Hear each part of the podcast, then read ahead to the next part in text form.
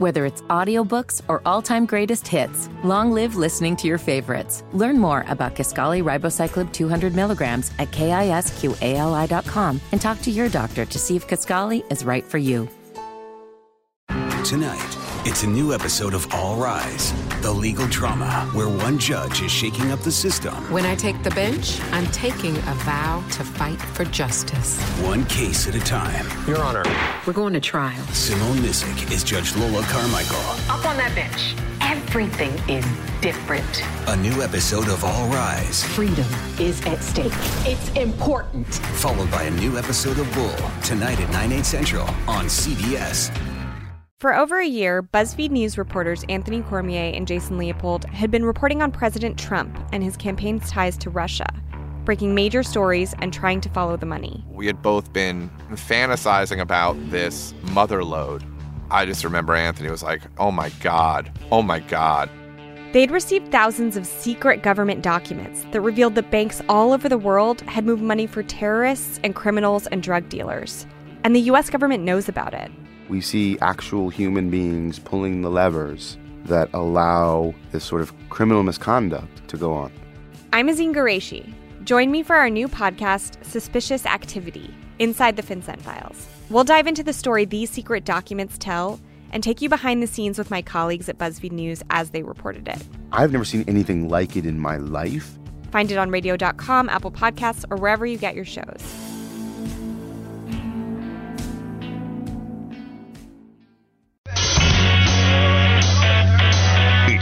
For fatness to meet fitness. Hold on to your butt. The common man and the thinking man.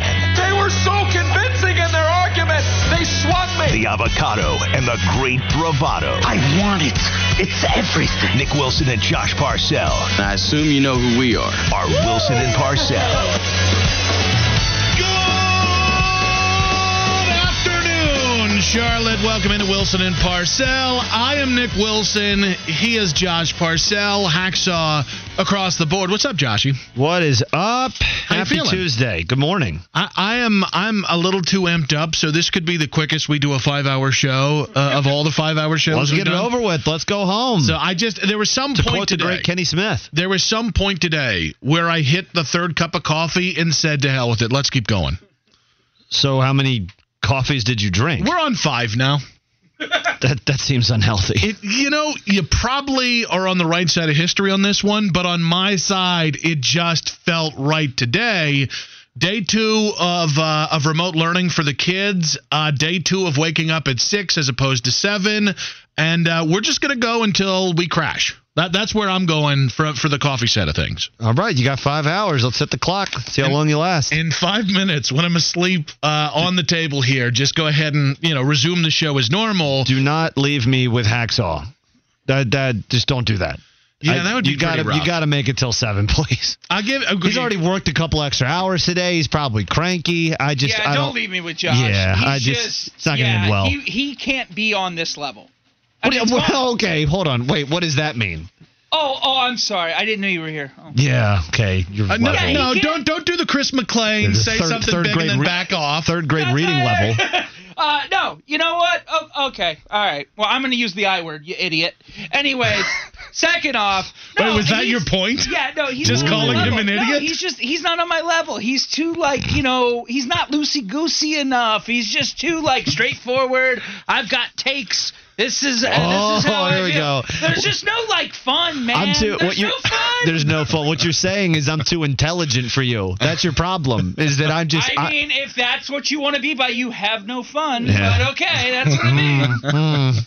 I see how it is. I'd like to point out that I am about as high as you can be on caffeine, and I'm the most sane person in this room right now. How am I insane? What did I do? You you lured him into some sort of uh, I knew what I was a- a- A, debate there. You did. Somehow this is I would- your fault. If I could debate hacksaw for five hours every day, people would think I'm the smartest man on earth. That is, uh, you know what? Uh, one more coffee, and that just might be the show. in the meantime, we did have something to break uh, in the second half of yesterday's show, and it's been interesting to see the reaction to it. That on Monday, North Carolina announced all uh, undergraduate courses would be moving online after various clusters of uh, coronavirus infection started occurring. Uh, pretty big, uh, substantial spikes for that. And it's interesting how most people, Josh, have said, you know, this this probably doesn't bode well for UNC playing football.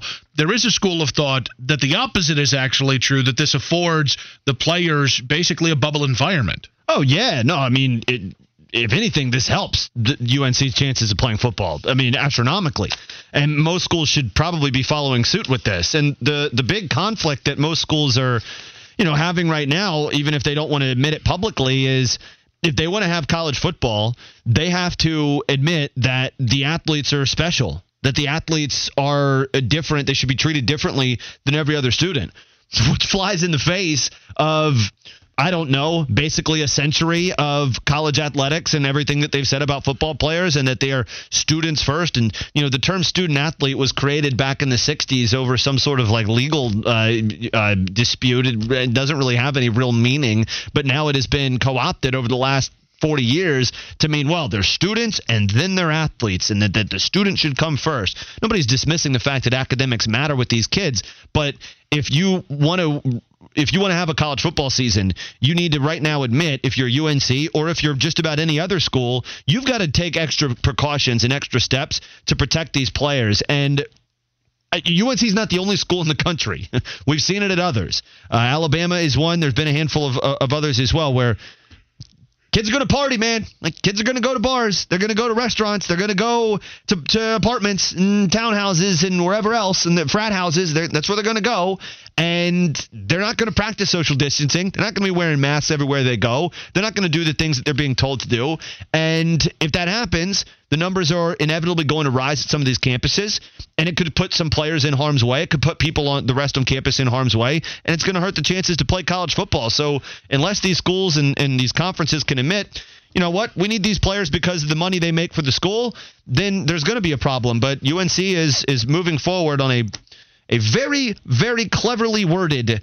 Uh, very cleverly worded clause on who can stay on campus. It's keeping the athletes there for now. Yeah, I, I just don't think it's the gotcha moment uh, for for the the Power Five. I definitely think if the NCAA had power in this matter and they were trying to enforce it, the NCAA has always been more rigid to me than than schools are. I mean, we've heard coaches, we've heard you know different athletic directors talking about things like name image and name image and likeness and the desire to see players compensated in some form or fashion. So seeing as how it, feels like even though the NCAA has dragged their feet, the the Power Five football conferences, uh, as they try to eventually break off from the NCAA, I mean, it feels like you're moving in this direction, anyways, right? Moving in what direction? That in terms of name, image, and likeness. Oh, and that, not at all. Bubba Cunningham a month month ago wrote an extensive letter saying that it was a bad idea.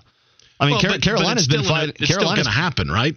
Uh, yeah, but but Carolina. I mean, it's, I think it's actually interesting that UNC is the school in question here because their AD Kevin White at Duke said something similar. I mean, Bubba Cunningham is five years too late to the party, but tried to fight the idea that these players should should be allowed to capitalize on name, image, and likeness, which is a separate conversation from the one that we're having today. But you know, UNC has been one of the schools that's that's pushed back on giving these athletes more freedom and control and recognizing that they have more earning power or or generate money for the schools and that their their uh, you know their importance goes beyond simply being students and going to class. It's I, I, they're they are between a rock and a hard place right now. College athletics, if if because you, you also don't want to. I believe I know some people have argued that you want to call these guys employees, right? Oh, you know uh, the Pac-12 Players United.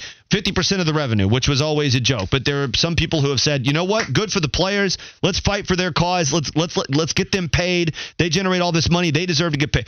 If you made athletes employees, you would solve this problem because you could say, hey, they're they're employees of the university. We're going to keep them on campus. We're going to send the other students away, but we're going to keep the football players here because they're different than the regular students.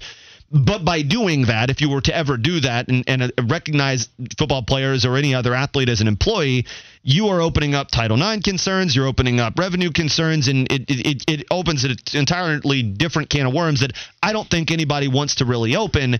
So that's where the, the, the friction comes in in this conversation is You got student athletes that you're you're recognizing as amateurs, and you're trying to preserve that amateurism uh, by you know not being more transparent or public about the fact that you need them to make money, but yet now you're kind of stuck because what are you the, the the phrase that UNC put here residents who have hardships such as lack of access to reliable internet access international students or student athletes will have the option to remain on campus.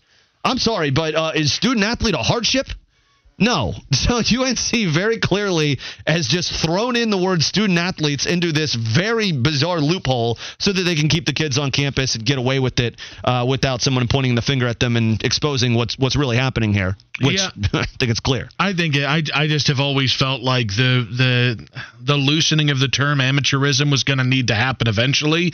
So this feels like a natural moment. And again, I I, I see it all in the the bigger prism of just breaking away from from the NCAA, even knowing that things aren't as simple as you break away from the the Power Five breaks away from the NCAA and all the problems are gone. We've also heard though from Mack Brown, uh, who said uh, today that uh, while the decision to to play or not isn't his, uh, he obviously said he's got enough on his plate, but he said he's also confident they're going to kick off as scheduled on September 12th versus Syracuse, and he did make the point that you know that they had a a spirited morning practice today that his players see a great chance that we're going to play.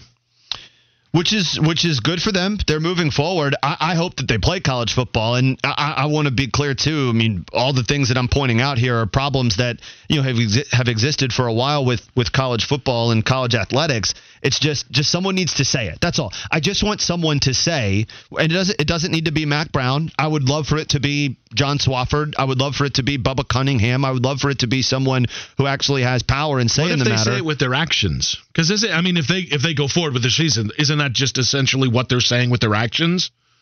Well, yes and no. I mean, I think there's liability concerns that you have to consider here. I mean, you're keeping kids on campus that are student athletes, but you're telling every other student they have to go back. I mean, you're kind of saying it through your actions, but you also, I think, open yourself up to some, you know, legal entanglements by doing that.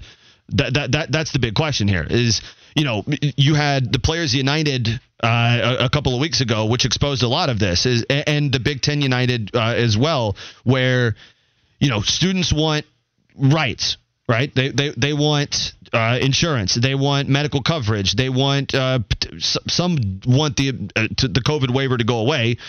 Justin Fields, the Big Ten quarterback at Ohio State, wants a COVID waiver back, and other players have backed that, but they want to be able to have a voice at the table. Well, if you have a voice at the table and you want to collectively bargain, you know, the, the, the standards of, which you're playing, then they should be treated as employees. You can't just you can't just let these guys play and not give them really a say. I mean, yes, a lot of them want to play and you can opt out, but they're it, it's very much more complicated than that. That's all. And yes, th- what this this whole pandemic has done has opened up uh, and exposed the the the the, the, the, idea that amateurism should still exist in college football and that, that college football is somehow they've tried for years to, to equate it with every other sport on campus and it's just not. It, it is so much more important to the bottom line of these universities which is why a lot of these schools are continuing to try to go forward which they should for the time being but lo- allowing kids back on campus was going to make it that much harder if not impossible to play and UNC's found that out. I mean there's there's the other side of this which this is a sports show so we don't have to get into it but the fact that UNC took these kids tuition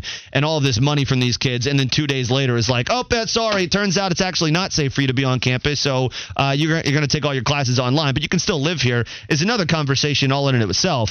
But p- keeping the student athletes on campus is it is what it is. It's it's clearly an attempt for them to save a lot of money, make a lot of money that they otherwise would lose. It's it's just interesting that that this is probably the best thing, not just for UNC, but eventually for the other other schools that want to play this summer or sorry, this, want to play this fall or even maybe potentially in the spring that that remote learning occurs outside of football but that in some ways there's an acceptance there that then makes the rest of the process more difficult uh, in terms of keeping amateurism or trying to enforce the idea of amateurism. All texas hours uh, courtesy of the building center all tweets this hour courtesy of Diamonds Direct. And of course, we're, we're starting with the idea here that uh, North Carolina, UNC, going to uh, all undergraduate courses, uh, moving to online and remote learning after the uh, the breakout in the breakouts of coronavirus on campus there. Uh, should UNC still be playing football this fall? We've got Well Actually coming up in 35 minutes here on the show. Uh, there's one person in particular, and believe it or not, it's in baseball that I have to clap back on after a pretty embarrassing scenario broke out yesterday. It wasn't the scenario that was embarrassing, it was the reaction to the scenario that was most embarrassing. But we are starting with college football today. Should UNC still play after the recent developments on the UNC campus? And it's time to get excited about college football. Or is it? Sports Radio FNZ right here with Wilson and Parcell.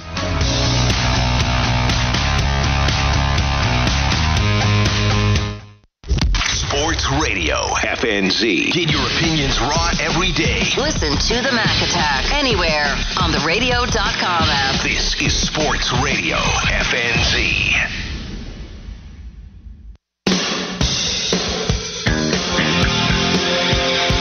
Welcome back to Wilson and Parcell. The SEC released its schedule, and I feel nothing, Josh. You okay? No, they they released their fall schedule for football, and uh, emotionally, I'm just dead inside over this whole thing. Why is that? Because uh, predominantly last week, but also like two weeks ago, we were we were we were getting excited, right? We we talked about when Ohio State and Michigan would play. We got we got antsy about uh, different matchups in the ACC and here this that and the other, and then uh, you know forty percent of the Power Five conference went away. Yeah, I mean, thankfully, you know, the, so the SEC announces its schedule. They're being, I think, the most prudent of all the conferences right now about just being patient and letting the the virus play its course. You know, the schedule that they released last night, they don't play a game until September 26th. They got time. Uh, now they didn't build in a lot of wiggle room once the schedule starts. There's really only a, a week that they could move things around uh, because they've delayed the start, or rather, they've they've given themselves the ability to delay the SEC championship game. But you know, I I. I don't know if we're going to have a season. I've I've told people before. I think I've said it on this show. I think I'm about 15% right now confident that we finish the college football season. Is that closer to being Some, 16% or closer to being 14%? You know, that's up for you to decide. You okay. can round up or round down. Depends on how you're feeling today. But I think that um, it's it's at least positive that the SEC is still moving forward. Now, what I hope doesn't happen is that the SEC, after releasing its schedule, five days later decides that they're just going to cancel the season on a whim over some vague terminology like safety and health, but not we're not really going to explain why we did it, and we're not going to tell you why we released the schedule. But we changed our minds, even though we built in you know a couple of weeks of wiggle room to see how the virus is uh, has has changed over the next few weeks. We call that the Kevin Warren. Yeah, it, it's it's the whole Big Ten, man. It's, it, I I don't understand it, but uh, we'll see, man. We'll see what happens with the SEC. It's I, I don't think anybody should at this point take and and Greg Sankey has said it himself, the commissioner. You know, just because we're releasing the schedule doesn't mean we're going to play. I think everybody should realize that. But uh, the SEC at least has a plan, as does the ACC and the Big 12 and it's an exciting looking schedule. I mean, it's it's a weird year. It's unusual, but to see 10 SEC games, it's it's going to be if we if we're actually able to have it. If we are, it's a huge caveat, but if we are, it'll be a heck of a season. It'd be a fun season to watch, different than anything we've ever seen before. You know, hypothetically, there's some games on on these lists here that I'm pretty I, I would hypothetically be very excited about. Like I'm not right now because I have no idea if they can play. But hypothetically speaking, Florida versus Georgia in Jacksonville on November 7th might end up being one of the best games on the schedule here, given what Florida has done and and who Georgia has been the past few years, hypothetically speaking, this year. gotcha. Um, yeah, there, there's a bunch of great games on this schedule. I mean, there's some that we were going to get uh, already. I mean, you know, you're going to get Bama LSU. You're going to get Florida Georgia. Hypothetically, you're going to get the Well, I just mean any other year. Oh, I got Uh, in the Iron Bowl, you're going to get uh, Auburn, Alabama, but you know, uh, th- a handful of the games that we've added is going to make for some excitement, and I'm looking forward to seeing you know Florida and A and M. I'm looking forward to seeing Florida and LSU. I'm looking forward to seeing some of these cross divisional games that we don't necessarily get very often. So it's going to be an exciting schedule, and what's going to be unique about this schedule is the fact that if we have a playoff, I, there, there's a chance you have like an eight and two team could be top five. I mean, you, know, it's just funny to think like an eight win team normally in college football. That's that's a borderline top twenty five team. Now you win eight games, you're probably ranked eighth in the country. And against some of the schedules that these teams have to face, it's it's an absolute gauntlet. I mean, look, Alabama they added I, I think they added with Kentucky and uh, Missouri, I think, were the two teams they added to their schedule. So it's not like they added the the powerhouses of the other division, but uh, you know, it, either way, it's still the, playing 10 SEC games instead of getting an FCS opponent thrown in there, maybe a group of five opponent thrown in at the beginning of the season. You hit the ground running in the SEC, and it's good. That that's going to be you know Rece Davis. I, heard the morning guys talking about or uh, uh, Kyle talking about this earlier. But you know Rece Davis said the SEC should stick with ten games for for good, not just this season, but let's run it back every single year. Ten SEC games. Play a uh, play one Power Five opponent as a non-conference, which for most of these schools would be a rival, and then play a Group of Five or an FCS team for your 12th game, and make that the schedule. I don't necessarily agree with that, but it's an interesting concept. There are no easy schedules in this. Like there are there are some that I think are slightly more favorable than others. Like I look hypothetically again at Florida's, and Florida gets A and M on the road week three. They've got LSU at home week four. I I. I don't think we should fear LSU the same way we did last year, but but again, that's that's a good matchup, and you get it at home. Then you're neutral in Jacksonville with Georgia week seven. And then you finish the season with with Tennessee there, so you avoid Bama and and being able to get LSU at home and Georgia on on the neutral, which I think it's going to be. That's if they did have a crowd, that would be an equal crowd considering how close it is to Atlanta versus how close it is uh, to to Florida's campus. I, I tend I really like. I mean, listen, you and I have both been pretty bullish on the Florida Gators going into this hypothetical season, but I like the way their schedule sets up. Really, I I, I thought I look at Florida as one of the toughest schedules. I, I think the Gators have a tough road. I mean, ten, Tennessee is going to be a fringe top twenty five team. Florida will be favored, but the Vols bring a lot back, and I don't think that it matters that they're going into Neyland Stadium because I can't imagine there's going to be a, a crowd that makes a difference in a game like that. But you know, traveling to Knoxville is not an, not the game that it's been the last few years. I think this is the best Tennessee team they've had in probably about six or seven years. Uh, and then you know, you you said LSU. I mean, LSU's a top eight team in America. They did just lose Kary Vincent, who opted out. They've lost two defensive starters to opting out, but LSU still has top 10 talent in the country, even without Joe Burrow, even without some of the other guys. They have the best group of receivers in the country. They've got a great offensive line. Uh, LSU's loaded. Um, you know, they, they also have, you mentioned Georgia. That's going to be a battle as it is every single year. Georgia's another team that should be in the top 10. And if they can figure out their woes offensively, the defense is one of the three best in America. So I think Florida's got a really tough road, but I like their team. And I like Kyle Trask and I like uh, uh, Kyle Pitts, the tight end. I think that they've got a lot of talent, but I think the schedule is really difficult for them. And this is where I think the separation of divisions could be challenging in a sense because I think so. I, well, actually, I take that back because I, I, I'm confusing the ACC and the SEC. So the SEC, to my knowledge, is still keeping divisions, which might help Florida in this case because I think the East is a little bit easier than the West. But you know, having LSU on the other side of the division, having Texas A&M, which is a team with top 15 talent, it's a challenging schedule for the Gators. Well, I mean, they're all like Bama plays five of the uh, the best teams in the uh, the SEC. Well, that's but Like, that's because they're in the West. Well, but but but you have Florida. They they play four, and one of them. Is, I would much rather have LSU at home and A and Tennessee on the road, uh, far apart in the schedule, than I would playing LSU on the road, traveling to that game, and then getting A and M and Tennessee at home. ordinarily in a regular season, sure. I mean, when you're looking at sta- stands that are probably going to be at the very most 50% full, it probably doesn't make that much of a difference in the grand scheme of things. And there's travel involved with it, and we'll see how much of an advantage it really gives these home teams. But yeah, I mean, Florida's schedule is is objectively harder than than most in the SEC East. Now Georgia does have Alabama, and that that's going to be a big time showdown because, as I mentioned, Georgia's got a couple of guys at quarterback that if I've either one of them live up to the billing of, of you know what we expect to see from them. Georgia's going to be pretty good. I like I like the team that Georgia has. The receivers last year were young; they all come back. Uh, the offensive line is good despite the loss of Andrew Thomas. Defense brings back just about everybody. Uh, they just need to figure out the offense. Last year, Jake Fromm and that offense couldn't get couldn't get it going most of the year. We saw that cost them in some big games. South Carolina, they couldn't move the ball. They lost in that game. A handful of others where they struggled to score.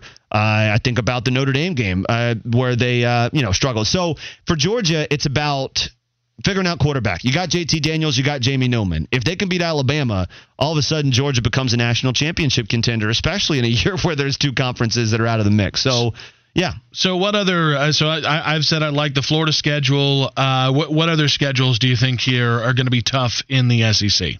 Well, I think LSU's schedule is brutal. I mean, you mentioned the, the Florida game. That's a tough game for both sides. Uh, and LSU, of course, being in the SEC West, it's going to be tough. But drawing Florida from the other side, I mean, Tennessee got absolutely rocked by this schedule. I mean, the Vols have to play Auburn, they have to play Alabama, they've got to play some of the powers in the SEC West. Uh, and for a team that felt like this was a year where they could take a step forward, you know, the Vols are. I, I think this is a five and five schedule, and it's a weird year, so I don't know how people are going to react to that. Vols fans are never going to take 500 and be happy with it. But Tennessee got the worst draw out of any team in this conference as a team that thought it was, you know, it had a chance to maybe be an upstart surprise team in the conference. And instead, you know, they're going to play just about all the best teams in the league on either side of the division. That's a tough draw for a, for a team with a lot of hope this year. Hypothetically, I'm very excited about this. I can tell. I am. you're, uh, you're, really. It's the passion is oozing through. I am. I'm ready for some college football. Uh, you know, uh, Hank Williams Jr. used to shout, "Are you ready for some football?" I'm here to say, hypothetically, I am. Yeah. Well, whether or not we have a season this year, I think about what Rece Davis said, and whether or not should they be should they play ten conference games every single season. I actually like the idea in principle um, for majority of these conferences because I think moving forward, first of all, I think the future of college football could end up looking radically different, where there may not even be a real SEC, or this, there's four super conferences and they break from the NCAA, and it's just an entirely different world. But if we just keep the structure we have now, I think the, the, the essence of college football is the regional nature of the sport and being able to play these regional rivalries more often, right? Like Georgia and Alabama, they play once, maybe twice a decade, right? I mean, I've, I've said this before on the show, but had Alabama played USC this year, which they're 3,000 miles apart, they would have played two games in less amount of time than Alabama had would have played Georgia twice. And that's crazy. So I think by expanding the conference schedule, you know, you would get more of those games more often, which is going to have more interest regionally. It could arguably have more interest nationally, but you still give yourself the flexibility to play that one non-conference game so that Alabama can go play Michigan or can go play USC or Wisconsin or the types of schools that they've played in the past or that a school like North Carolina can go play Auburn or can go play Central Florida, whatever that might be. Um, you would give yourself that one game that's more of a made for TV event event, so you can get those national cross regional games.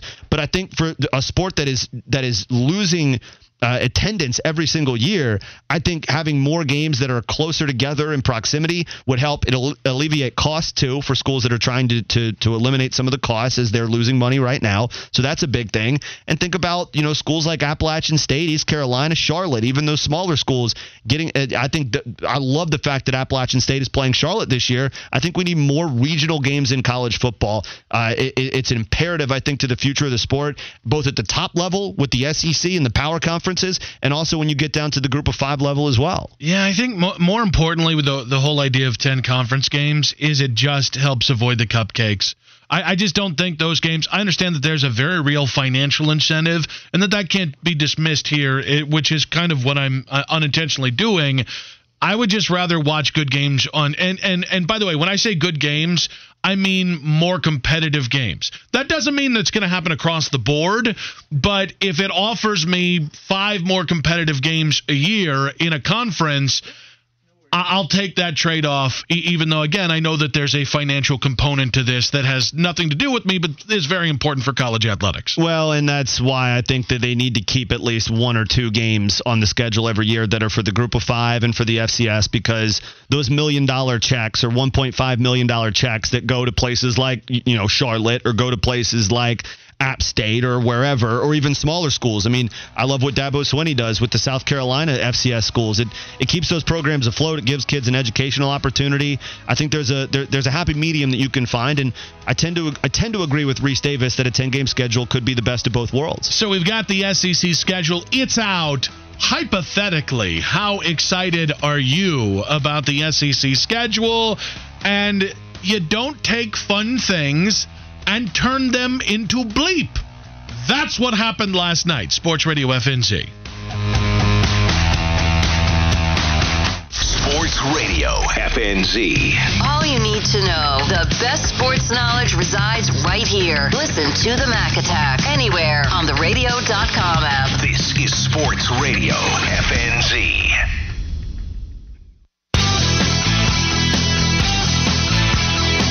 Sports Radio FNZ. Welcome back to Wilson and Parcell. I'm still Nick. He's still Josh.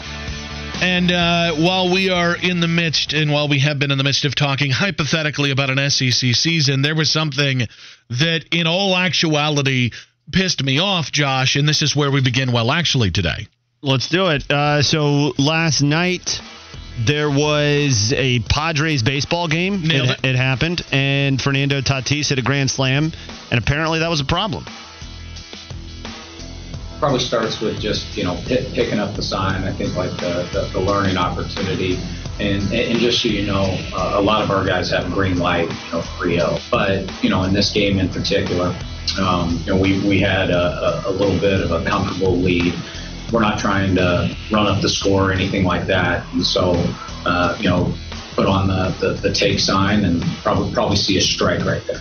Well, actually, Jayce Tingler, if that is your real name, Padres manager, he did see a strike. He saw a strike there on a 3 0 count, he being Fernando Tatis Jr. He saw a strike right down the middle of the plate, which myself, Hacksaw, maybe even Josh could hit out of the friggin' park. Any of us could hit that ball out of the park. And this idea that now Jayce Tingler has called out Fernando Tatis Jr. for hitting a home run, which, by the way, just so he knows, that's a good thing for his team, Jayce. It's a good thing when your team hits home runs. When you score runs, it is a good thing for your team, Jayce Tingler. Okay?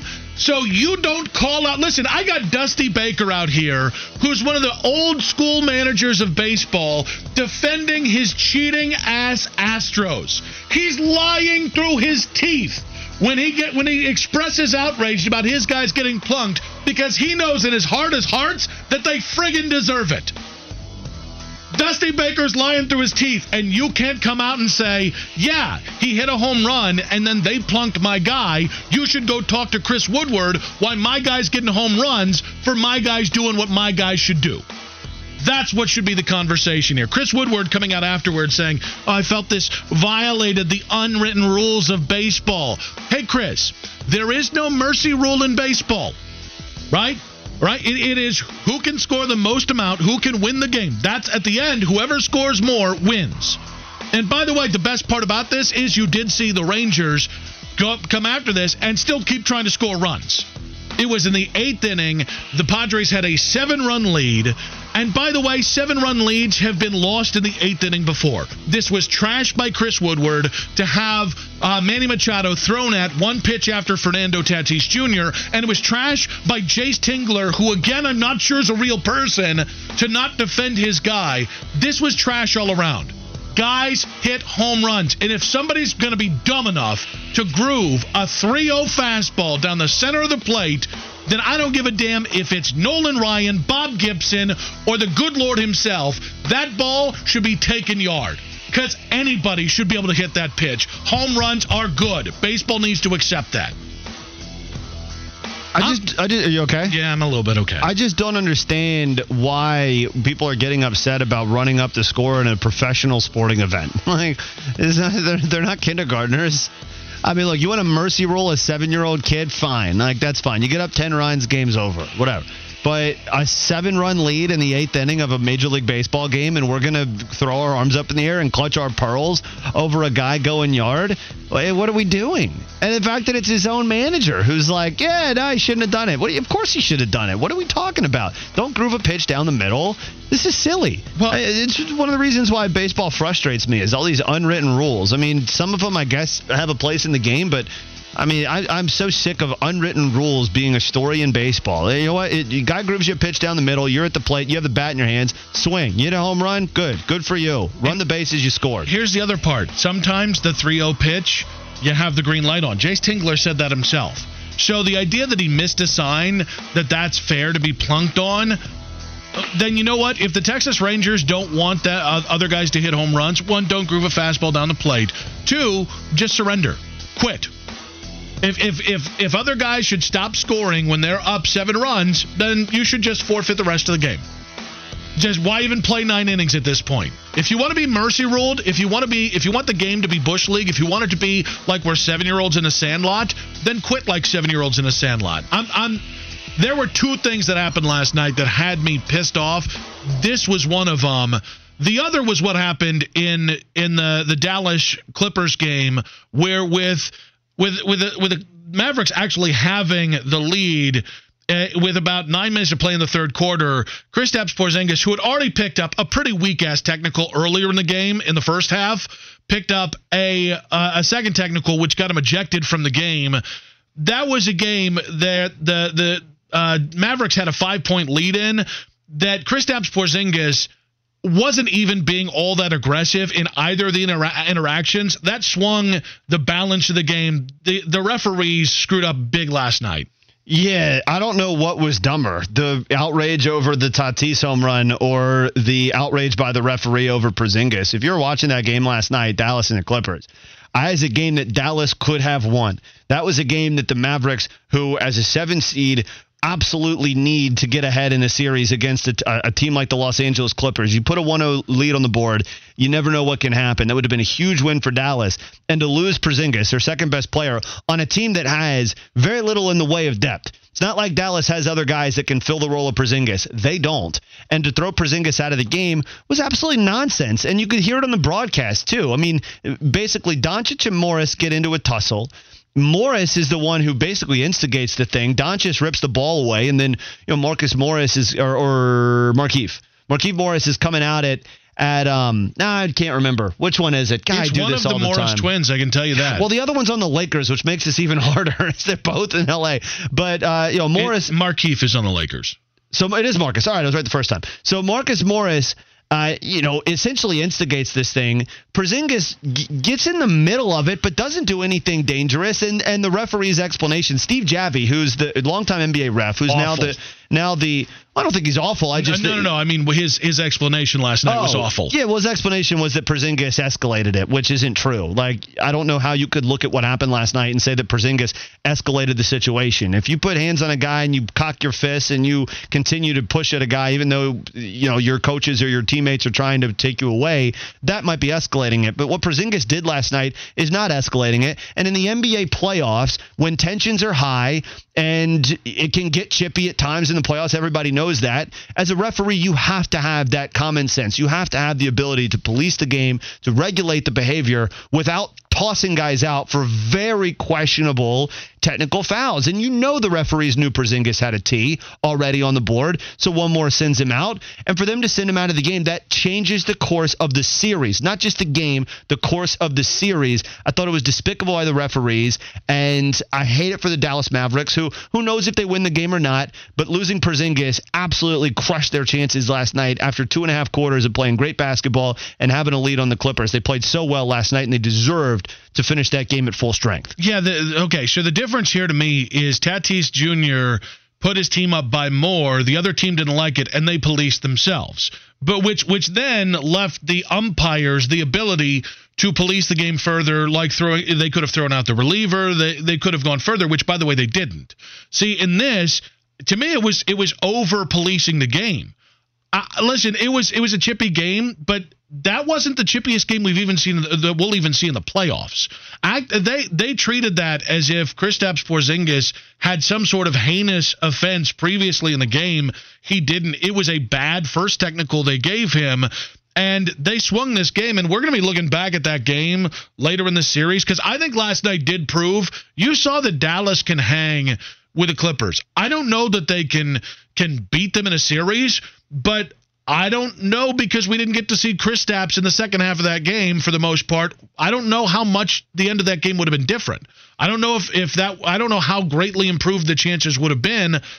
I think that the Mavericks were holding their own and they had a five point lead, so we can say that game could have been closer if Kristaps was in the game. I, I that, to me, the baseball thing's just annoying because it's stupid and it's why baseball's hurting itself. This could very real have an impact on the outcome of the series.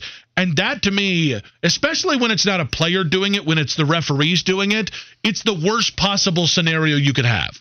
Yeah, absolutely. And there's no question that losing Porzingis hurts their chances, especially against the Clippers who don't have a ton of size. Porzingis creates a ton of ma- matchup problems for that front court in LA and not having Porzingis on the floor and having to replace those minutes with Michael Kidd Gilchrist and Trey uh, Burke having to, you know, go small. It's that's that's a that's a loss for the Mavericks, no question about it. But I also think it's worth mentioning even in a loss. It's funny, the Clippers win that game last night. And the two biggest stories are about Dallas losing Porzingis in a controversial way and Luka Doncic playing like a top five player in the league. Uh, Luka Doncic right now, I believe, from a pure ability point, not not as an athlete, and this is where LeBron separated himself, but as a pure basketball player, Luka Doncic is better at age 21 than LeBron James was. And now he, he's not the athlete and he won't be the same player because LeBron's athleticism allowed him, with his skills, to become, in my estimation, the greatest basketball player who has ever walked onto a basketball court. But what Luka Doncic is doing right now, at 21 years old, in his first ever playoff game, dropping 42 on a team that has Pat Beverley, an all NBA defensive point guard, the best defensive ball stopping point guard in the NBA, that has Paul George and Kawhi Leonard, arguably the two best perimeter defenders in the NBA, and able to go at those guys and score 42 points last night with nine assists and seven rebounds on about 60% shooting. 15 free throw attempts. Luka Doncic was marvelous last night, and it's a shame that they lost that game because watching him play, th- this kid's been doing this for three years, and it will it will always baffle me that teams passed up on him in the draft two years ago, specifically the Kings, who just fired their entire front office probably because they passed on Luka Doncic, despite the fact that their GM was friends with Luka's dad and they had multiple international guys in the front office that, that you would think would appreciate Luka Doncic coming over from uh, from overseas. It, it, it, makes no sense whatsoever. I think Luka Doncic is already one of the 10 best players in the league. He's closing in on one of the five best players in the league, and the Clippers have their hands full with him. It's just Luka doesn't have a ton else around him right now, particularly when Porzingis gets thrown out for no reason. Yeah, I mean, I think uh, if the if the Clippers are going to get, uh, or rather, if the, the referees are going to throw Kristaps Porzingis out in every game, it's going to be a pretty nice sweep for the the LA Clippers here. If we're going to continue this up, uh, getting back to what you said about Luka, though, also you saw him struggling very early in the game. He did he did leave his uh, his what is it right ankle was kind of bugging him at one point. But like early in the game, you could see him trying to feel out the the Clippers defense, and then he left the court, and you kind of were wondering with the uh, the Clippers starting out with an 18 to two lead. What the hell was going to happen? And then all of a sudden, Tim Hardaway hit a couple shots that got uh, Kristaps going, and then Luka just started to turn it on. And that to me is even more impressive when you consider the first six minutes of the game. Where the hell was Luka? What the hell was Luka doing? Yeah, that's the NBA for you. Sometimes teams get on runs, and, and Dallas responded. But Luka was marvelous last night. And whether they're, they're not going to win this series, but as long as Porzingis stays healthy and Luka stays healthy, that's as good of a one-two duo under the age of 25 as anybody in the NBA. And I, I don't know that I would take anybody else over them. What is what was the more objectionable point last night? The actual uh, ejection of Kristaps Porzingis or the outrage and uproar over Fernando Tatis Jr.'s uh, moonshot grand slam in the eighth inning, despite them being up 10 to 3 at the time. And last night was just the tip of the iceberg for Hornets fans. Sports Radio FNZ.